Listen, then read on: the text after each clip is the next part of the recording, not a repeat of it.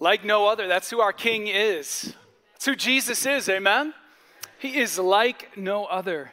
And uh, today, as we enter into a time into His Word together, we've repositioned the service a little bit. We want to create more time on the back end to respond and to praise Him and, and to really put Him in His proper place, amen? Last week you heard from Pastor Nate. He did a great job kicking off the series, series Hope Like No Other. And uh, today we look at Praise Like No Other. And eh, I found myself thinking this week about, you know, what are the things that we praise? How do we praise? How do we cheer? Because the reality is we know how. We do it. But, but what is the object of it, right? What is the object of it? What's the center of our praise and our cheering? And so let me just ask you the question what are you praising these days? Like, really, honestly, gut level, what are you praising? What are, what, what are you oriented towards? What is the object of your praise? And, and I'm curious if, you know, we can do this together today because praise has a noise, right? Praise has some sound. So, so uh, you're going to kind of join me here for a minute, aren't you? Because you're here, so why not have a little fun, right? So, so let's start out with a little golf clap. You know what that is? There we go. Okay, now raise it up, raise it up. Okay, now, now stand and cheer. Can we do that? Can we stand and cheer? Do, are there any hands? Are there any? Okay. Can we try the wave? Let's get really crazy. Okay, hands down. We're going to start over here. You guys start the wave. We're going to go over. Oh my goodness, and come back, come back. Look at this. Let me hear that shout again. You know how to praise, you know how to cheer, and I literally cannot believe that worked. I thought of that during worship this morning. No joke. I've never done that before. Thank you. You're amazing. Go ahead and have a seat. Um, here's the deal, right? Like, I know you have it in you. I just saw it. You saw it. I know I have it in me. But there's moments in life where maybe we aren't praising the right things. Maybe, in fact, life has got a little heavy. You know, it's actually in the book of Isaiah that it says that, that God will give a garment of praise for the spirit of heaviness. And I just, like, if you've been around here for a minute, you know that I'm pretty honest. So Monday morning, we, I roll into a staff prayer, and I come in carrying the world. This is a rock. Okay, I know it's March Madness. Come on, Florida, what a rough night last night. At least we were in the Final Four, right? I mean, that's something to cheer about. But, you know, there's a moment uh, Vince Lombardi walks into the locker room, right, in, in football, famous story. He holds up a football. This is a rock, I get, I get that. He holds up a football and he says, Men, this is a football as if they had forgot what it was. These are professionals. So, so I'm sharing with you, this is a real rock, and it's heavier than I realized when I picked it up a minute ago. So, so I'm not going to hold this up as long as I thought I might have. And that's probably part of the point, right? Like I came in on Monday morning into a staff prayer time carrying the weight of the world. It was so heavy that I could not speak for like 30 minutes. Our staff, I think some of them noticed. They probably wondered what's going on with Pastor Brian. And, and, and, I found myself saying, God, I know I can't carry this. I know I need to lay this down. I know I need to find you. And then realizing that in that, God was going to have to take me on a journey that brought me all the way to this morning and an incredible wife who prayed over me that knew this morning I'm not ready to be up here, y'all. I'm not. But He's in me and He's worthy of my praise. And as a result, I can turn to Him and say, feelings aside, my faith is leading the way. And for you and I to realize, like, yes, we're human, and we weren't designed to carry the weight of the world. We're designed to lay down the heaviness at the foot of the cross. We're designed to reposition our lives by praising Him because He's already done it. You see, if you know Jesus, He's actually moved you from darkness to light, and He's giving us an assignment. And it's an assignment that when we get caught up in the heaviness, when we get caught up in the weight of everything, when we get caught up in our own stuff and making ourselves the object and center of our praise, or something that shouldn't be in the center, it's in that space that, that it gets harder because we weren't designed to live that way. 1 Peter 2 9 says, says this, and it's so important for us as a part of our assignment to realize this. It says, But you are a chosen race, a royal priesthood, a holy nation, a people for his own possession. Think about that for a minute. He's created us as a holy nation, a new people, that we would be his possession. And often, what's in the way of our praise and the weight of everything is when we're trying to possess and hold on to things that we shouldn't be. I'm preaching to myself right now. That you may proclaim, it says, the excellencies of him who called you out of darkness into his marvelous light. You see, there's a praise like no other because of what Jesus has done for us. And today, as has been mentioned, it's Palm Sunday. It, it's the Sunday in which Jesus rode into Jerusalem humbly and lowly on a colt, fulfilling the prophecy from Zechariah 9, verse, uh, chapter 9, verse 9. And, and as he rode in, the people were praising and they were worshiping. It was repositioning them because they knew that, yeah, there's a ruler and there's a king, but, but there's, here's the real king. He's just arrived. And it's in that place of praise and worship that God reveals so much about their hearts and the hearts of the people around them. Hosanna means the one who saves. Can you say Hosanna? Hosanna. Hosanna. Some of us need to cry out to Hosanna today. To say, I praise you and I call on your name to rescue me. And here's the deal yes, there's a moment where Jesus rescues us from darkness to light. But then, if we're honest, there are many moments in our lives where darkness begins to creep back in. And it's in those spaces that whether you're a first time believer today or you're in your late 80s, early 90s, and been following Jesus for 50s or 60 years, whatever it may be, that there is a God that we need to cry out to today. To say, Hosanna, save me, you're worthy of my praise, move me from darkness to light. So let's take a look at that moment in Luke 19. Verse 28, it says, And when he had said these things, he went on ahead, he being Jesus, going up to Jerusalem. When he drew near to Bethphage and Bethany at the mount that is called Olivet, he sent two of his disciples, saying, Go into the village in front of you, where on entering you will find a colt tied and on which no one has ever sat. Untied and bring it here. If anyone asks you why you are untying it, you shall say, This, the Lord has need of it. I'll just pause there for a minute. Jesus is out ahead of them. What a great reminder that we serve a God that says, I have plans to prosper you, not to harm you, plans to give you a hope and a future. That I've created you in Christ Jesus to do good works that I've prepared in advance that you walk in them. That He's out ahead. That He's a God worthy of our praise and worship and following. And, and part of what sometimes connects with me in a week like I had this week and leading into this moment was what are the ways that, that I'm out in front of God right now? What, what are the ways that, that I'm trying to get out in front of Him instead of following behind Him and obeying Him?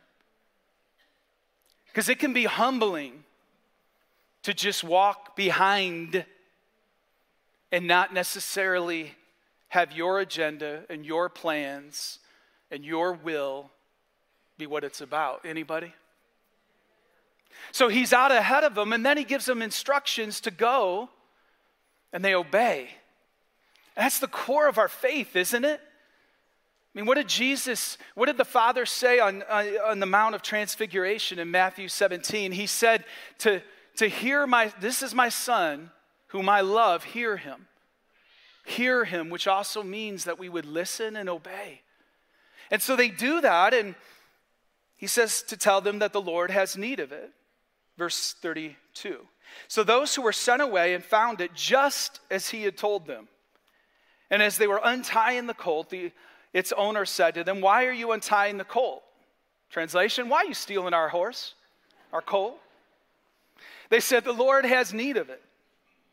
And they brought it to Jesus, and throwing their cloaks on the colt, they set Jesus on it. And as they rode along, they spread their cloaks on the road. As he was drawing near, already on the way down the Mount of Olives, the whole multitude of his disciples began to rejoice and praise God. Can I hear you cheer for a minute? Can I just hear that shout?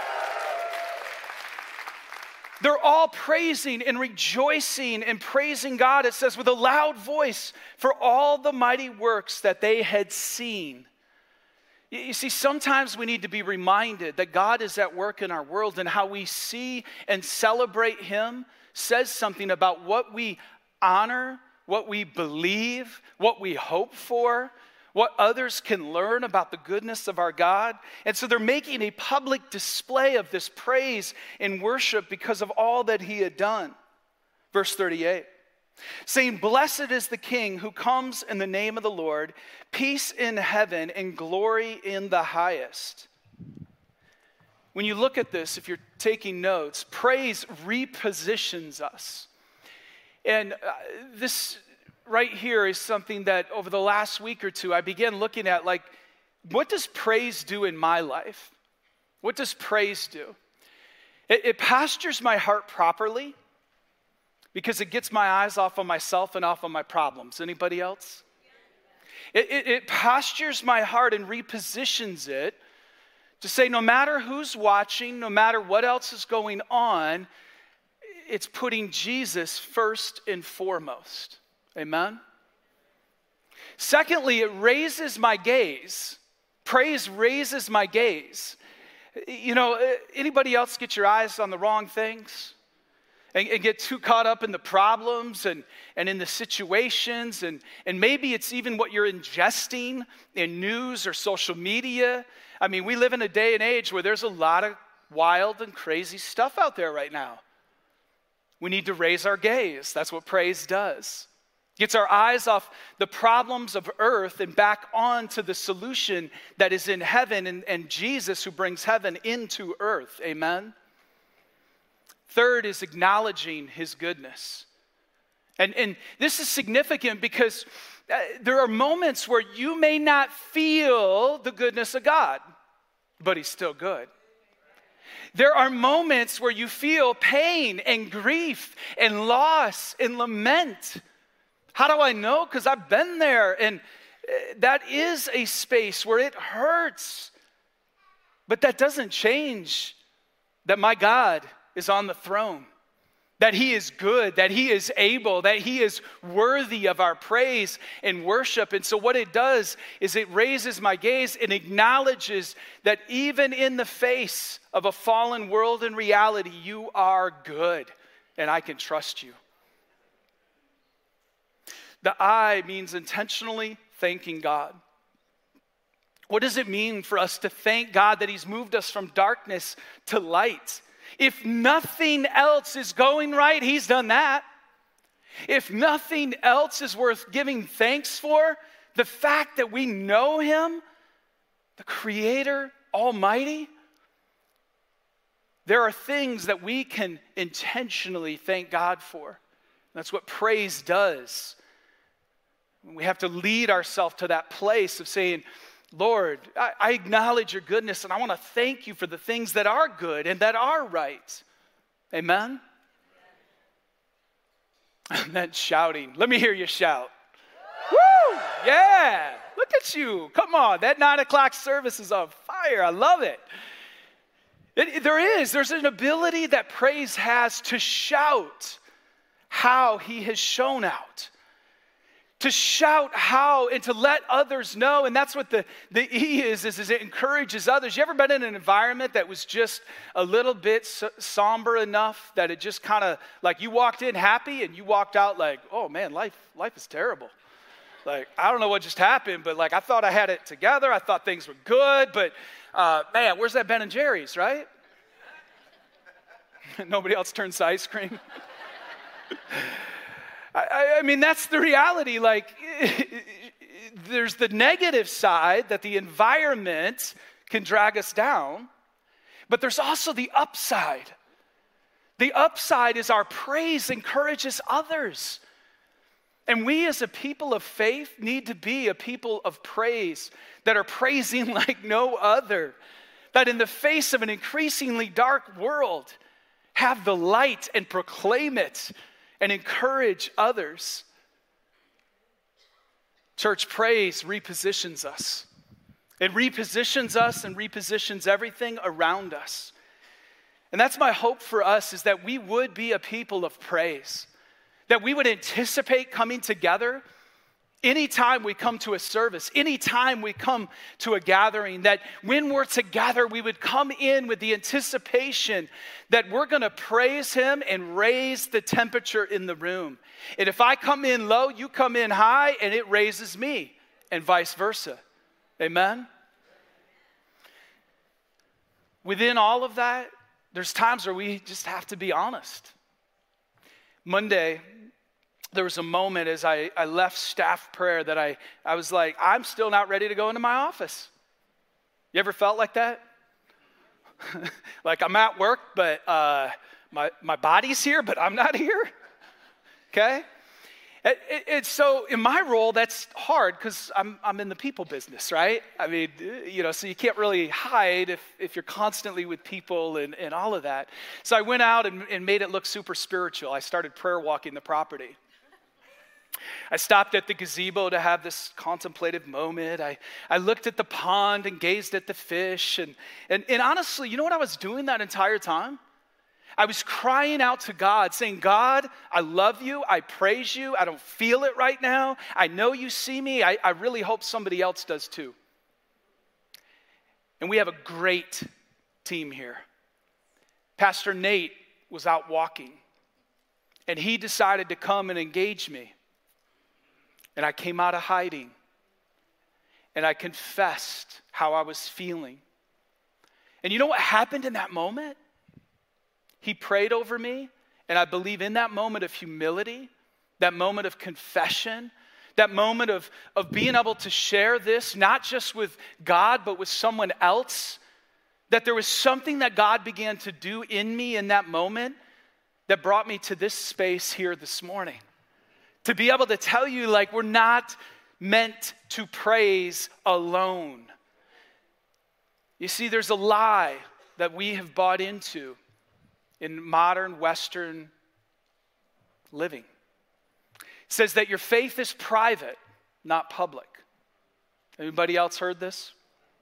It's pervasive in American culture and it's a lie from the pit of hell. Because if our faith is not public, then verses like 1 Peter 2 9 that we read, that we're to pr- praise and proclaim, don't matter. If our faith is not public, then Hosanna being cried out and what Jesus said next doesn't matter. But you see, throughout Scripture, there's this reality that you and I are a people that our faith is meant to move out of the private. It be, might begin there, but it's also to be shared publicly. And in that public space, we find that God shows up. He begins to move the heaviness out of our hearts. He begins to move through the prayers of others and the praise of others, get, get us to a place where our praise begins to encourage others. Church, there is something that God wants to do in you, but also through you. And it's meant to go public. Verse 39 and 40. Listen to what, what they say. It says, And some of the Pharisees in the crowd said to him, Teacher, rebuke your disciples. Teacher, tell them to quit praising you. Tell them to quit shouting about you. Tell them to quit being public about you. Tell them to be silent.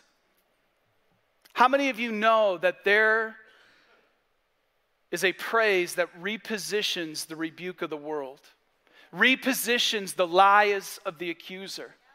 And it absolutely threatens life as, as we know it, no doubt about it. You see, they, they were praising him because he was coming in and they thought there was a revolution unfolding. They thought that, that he was coming in to flip government and flip the world upside down, and that they would be led out of bondage into places of prime position. And they were absolutely right, but they did not understand that it was not just a earthly reality that was about to be revolutionized and repositioned, that it was a heavenly that would now touch earth. And those leaders were rebuking because they were threatened that their way of life, their living, the way that they did things was going to look different. They didn't want anyone praising a new king. They thought it was blasphemous, and yet here is Jesus showing up as the fulfillment of prophecy. Verse 40. He answered, I tell you, if these were silent, the very stones would cry out. You're taking notes, what we praise is what we become. They had stony hearts. They had hearts that could not let go of what they were used to, that, that were used to people coming to them for help and aid. That religious leaders were rebuking Jesus, and Jesus is in turn saying to them, I, I, I, see your hard hearts. Here's the deal if, if my people don't praise, if my people don't cry out, then the rocks will cry out. You and I, I hope, will not be out worshiped by a rock. I mean, the reality is, could it happen? Is God the creator of the rocks? Could rocks actually cry out? Was it literal, figurative? It doesn't really matter because the point has been made. The point Jesus was making is you've been praising the way you're used to doing things, Pharisees. You've been praising the power and position and privilege and, and praising the things that you have and that you're holding on to. And, and you are rebuking, wanting me to rebuke my disciples because a new path, new pathway, a new pathway is unfolding. And they see me, the king, going before them, and they're praising and worshiping. And if they didn't, then everything around you that I've created would begin to praise and would begin to worship me. Praise orients our lives and repositions us, and what we praise is what will become. So, are you praising what you're holding on to? Are you praising what you're oriented to that isn't Jesus? I mean, this is the hard reality. What are the things in our life that we're serving, that we're following, that we're praising. And if you're like, well, what do you mean by that? Uh, where do most of your thoughts go? Are they towards your bank account, your career, your relationships, your kids? I mean, you know, we've moved in this generation from helicopter parents to lawnmower to now bulldozer, yeah? We've put our kids at times in the center instead of showing them who should be the center and leading them with, with our praise and worship towards Him. What we praise is what will become. And I don't want to be out worshiped by a rock. I know you don't either. How do these things creep in and how do these things influence us and get us turned so inward? You remember uh, Where is Waldo? Okay, date myself here. Um, let me show you a picture. This is a Where's Waldo image. Can you find him? I, will I'll tell you, he's in one of the corners. If you think you know which corner, say it. Oh, I heard a couple people say left. You're right. Show them the next slide. They are so fast. They found Waldo. Here's the deal there's a guy named Ralph Waldo Emerson. See what I did there? That his influence in 19th century America with philosophy and enlightenment has, in many ways, affected us in ways that, that are throughout our culture. I want to read you something he wrote, something that he said, and, and because it, it has a way of affecting how we worship. He said this A person will worship something, have no doubt about that We may think our tribute is paid in secret in the dark recesses of our heart, but it will out. That which dominates our imagines and our thoughts will determine our lives and our character. Therefore, it behooves us to be careful what we worship. For what we are worshiping, we are becoming. Now, to take that for itself is great, but you have to see what else he said. In another place, he said, Do not seek yourself outside of yourself. You see, what Ralph Waldo Emerson understood is we were designed and created to praise and to worship, but that we also, he felt, should not worship anything outside of ourself, that it's our true self, the, the inner self, that will set us free. Anybody else recognize a touch of transcendentalism, universalism, and New Age thought and beliefs? And we swim in those seas today in our world. You see, every day we're swimming in the sea uh, of this idea that, that maybe I don't need to praise and worship Him. Maybe I just need to discover and find who I really am. And the idea that we can do that without praising Jesus and letting Him identify us as a falsehood, a lie, and we must rebuke that in this generation. And there's a role that music, believe it or not, plays. And some of you have, have learned about your pastor. He can't carry a tune, he has no rhythm, he can't remember lyrics. But my goodness, he knows how to praise and worship because scripture teaches us to worship in spirit and truth. So I feel pretty qualified to tell you, as a non musical worshiper, that music affects my life and it affects yours. Let, let me give you a, a scripture Isaiah uh, 14 verse 11 through 15. This is, many scholars believe, talking about the enemy who was the first worshiper in heaven. Notice what it says Your pomp is brought down to Sheol, the sound of your harps. There's the presence of music. Maggots are laid as a bed beneath you, and worms are your covers. How you are fallen from heaven, O day star, son of dawn. This is the enemy who has fallen. How you are cut down to the ground, you who laid the nations low. And I want you to notice something here. This is what fallen praise and fallen worship looks like. There are five I will statements that I'm going to read next that the enemy of our souls, Satan, had said in his heart and as he has fallen, continues to whisper into our hearts in the world we live in. You ready? Here's the, uh, the text it says, You said in your heart, I will ascend to heaven. Above the stars of God, I will set my throne on heaven. Above the stars of God. I will set my throne on high. I will sit on the mount of assembly in the far reaches of the north. And the fifth, I will ascend above the heights of the clouds. I will make myself like the Most High. But you are brought down to Sheol, to the far reaches of the pit. That is the reminder that even in the face of the lie, even in the face of the one who's trying to get us to worship ourselves or Him, that our God says He's defeated. Our King is worthy of praise. He saves and He rescues. So, so let me just show you, if you're taking notes, fallen praise flows from a heart filled with these five I will statements. And, and maybe you're like me, you can begin to see how when my praise moves inward, when I begin to believe that lie that it's me that needs to figure it out, did you know that soul care matters? But the goal of soul care is not the glorification of self. The goal of soul care is a submission to the Lord Jesus Christ, to come underneath of His Spirit and His will.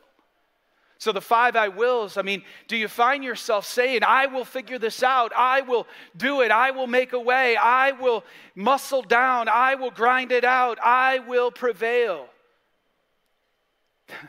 Hits close to home, doesn't it? You, you see, much of these I will statements are filled with pride. They're filled with individualism. They're, they're actually, they get us in our flesh. And they get us to a place where if we know what happened after Jesus rode into Jerusalem, what did he say in the Garden of Gethsemane? Not my will, but yours. You see, as my week unfolded this week, I found myself realizing that there were all of these things in my flesh that Jesus wanted to break and to crucify and to set aside that his will could prevail. And, and it's interesting because what we listen to, I, as a kid, I can remember listening to music and, and telling my parents, you know, who didn't want me listening to particular music, well, I don't listen to the lyrics, I don't listen to the words. Anybody? you know you did too. Y'all are acting so self righteous right now, right? And, I mean, we did. We're like, oh, I don't listen to the lyrics. And here's the thing while some of that may even have been partially true, I like the beat, I like the music, it has a way of getting into our soul. Because Isaiah 14, we know that the enemy has fallen, and he takes these fallen praises and he puts them to songs and tunes that become the soundtrack of our life. I, I, mean, what's, what's a movie without a good soundtrack, right? Can you imagine Jaws without the, you know, the, the heavy bass in the background? Or, or that scrolling intro to Star Wars without the, the big symphony playing? I, I mean, soundtracks make the movies because they create the emotions and the connection to what is happening. Same thing's true in our life. What's the soundtrack of your life these days? What is the soundtrack of your life? And, and is it something that is praising and glorifying God? And so, what am I saying? You might need to change the station. You might need to change what's happening in your car, in your home, to actually put a new soundtrack on of praise and worship that moves you from your flesh and the I wills that the enemy is trying to get us trapped in to actually praising and worshiping the real King. How do I know? Because I'm the guy that has no rhythm, can't dance, can't sing, can't. Actually, I, I can play 15 chords on a guitar. I can actually play them fairly well, but I can't hear music well enough to figure out how to strum them. Okay? That's how bad this is. But with that said, praise and worship is constantly playing around me because I know I need that to help set the soundtrack to my life. Y'all, God can make a moment become so much more if we'll embrace that. Am I saying you need to set aside all your music, you know, whatever that is that you listen to? I don't know.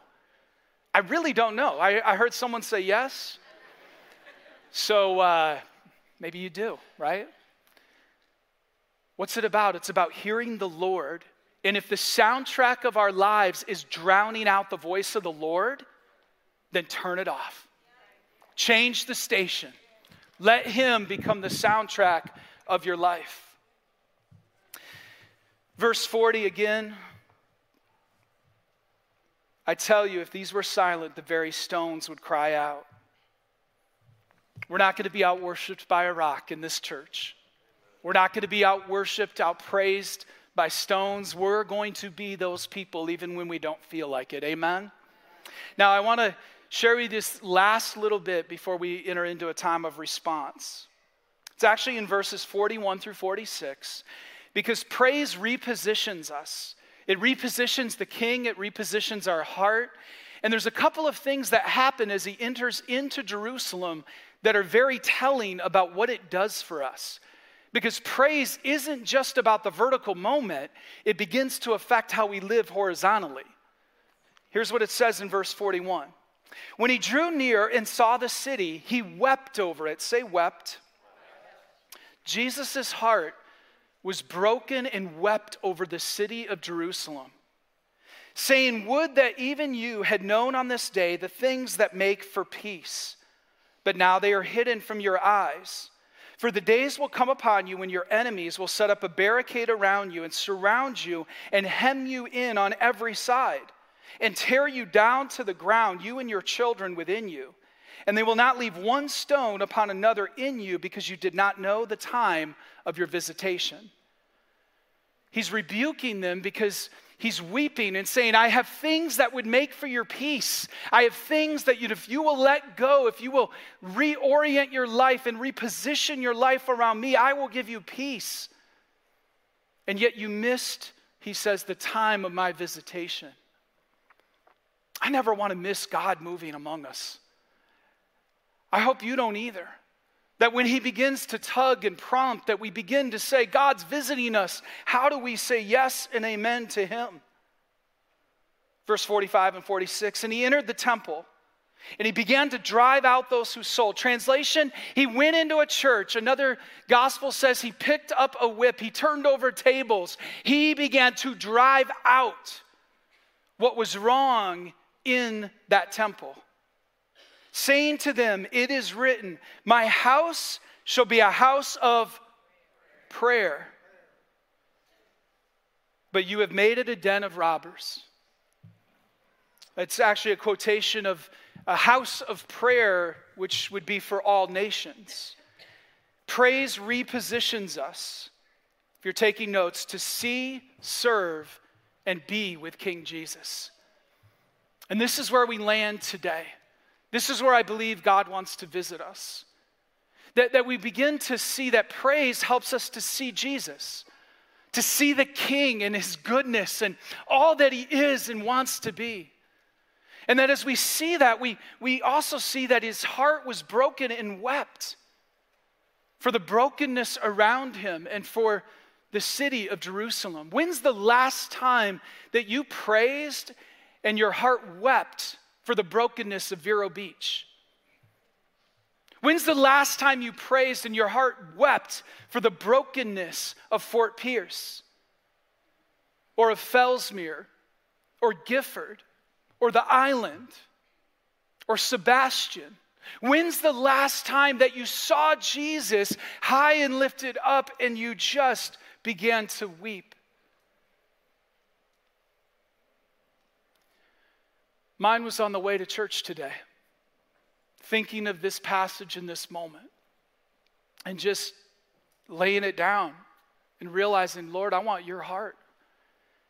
Because that heart that sees Jesus and his heart will begin to serve like Jesus. You see, he rode in lowly on a donkey, then he went to the cross. He served them out of his great love. And as we praise and as we see Jesus, he's going to ask us to serve him with that same kind of radical love and grace and mercy. And then the piece about prayer is that reminder that our Heavenly Father, as we see him and serve him, wants to be with us. That we're to be a church known by prayer. That prayer leads us into God's presence, it's an invitation. And so, three next step questions for you today to think about. Have you received Jesus as your saving King? Have you laid down the weights? Have you laid it down at the foot of the cross? And King is key there because some of you know Jesus as Lord and Savior, but He's asking for you to make Him the King today. Secondly, will you praise King Jesus like no other and change the soundtrack of your life, getting away from the twisted, soundtracks and manipulations of my I wills and getting back to His, your will be done. And third, will you let praise reposition your life to see, to serve, and to be with King Jesus today? We're going to receive communion together today. And as we do that, it's just interesting how the Lord works. It's actually a little bit further, and we don't have a slide for this in Luke 20. That it says, Everyone who falls, 20 verse 18, on that stone will be broken to pieces. And when it falls on anyone, it will crush him. You see, Jesus is the chief cornerstone. And when we fall on him, he, we break into pieces. But then we come to the table and we're reminded that his body and his blood pieces us back together, makes us whole, makes us a people that can praise and worship and can serve Him in the light. Amen. But there's also the other side of it that if we don't fall on Him and humbly allow Him to, to break us to pieces, there'll come a day where He falls and crushes sin and darkness in our world. So, as we prepare to receive communion, I believe that there's some hearts that God wants to mend, and you need to fall on Him today. Just as I've been falling on Him all week, just as I'm going to fall on Him with you right now. He is worthy of our praise, He is worthy of our worship. So, ushers, if you want to come forward, I'm going to pray, and then I'm going to give us instructions on how we're going to receive communion today. And we're going to have an extended time of praise and worship as we receive communion.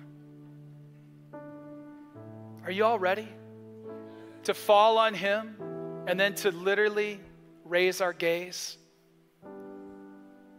Father, we love you and we praise you. We thank you that you are worthy of our worship. That as we fall on you today, as we admit our areas of, of brokenness, our areas that maybe need to be repositioned, that you are good, you are faithful. Jesus, as we receive communion, we thank you that you went to the cross, that you are Hosanna, the one who saves us and rescues us, not just once, but every day as we turn to you. We thank you for your blood that was shed, that covers our sins, that anoints us, that gives us an assignment to walk with you and your authority. So lift our eyes off of ourselves, lift our eyes off of the broken soundtracks to hear and to see and to know you in new ways. Holy Spirit, invade this place. Whether we're online or in person, have your way. We worship you, we praise you. You are our King.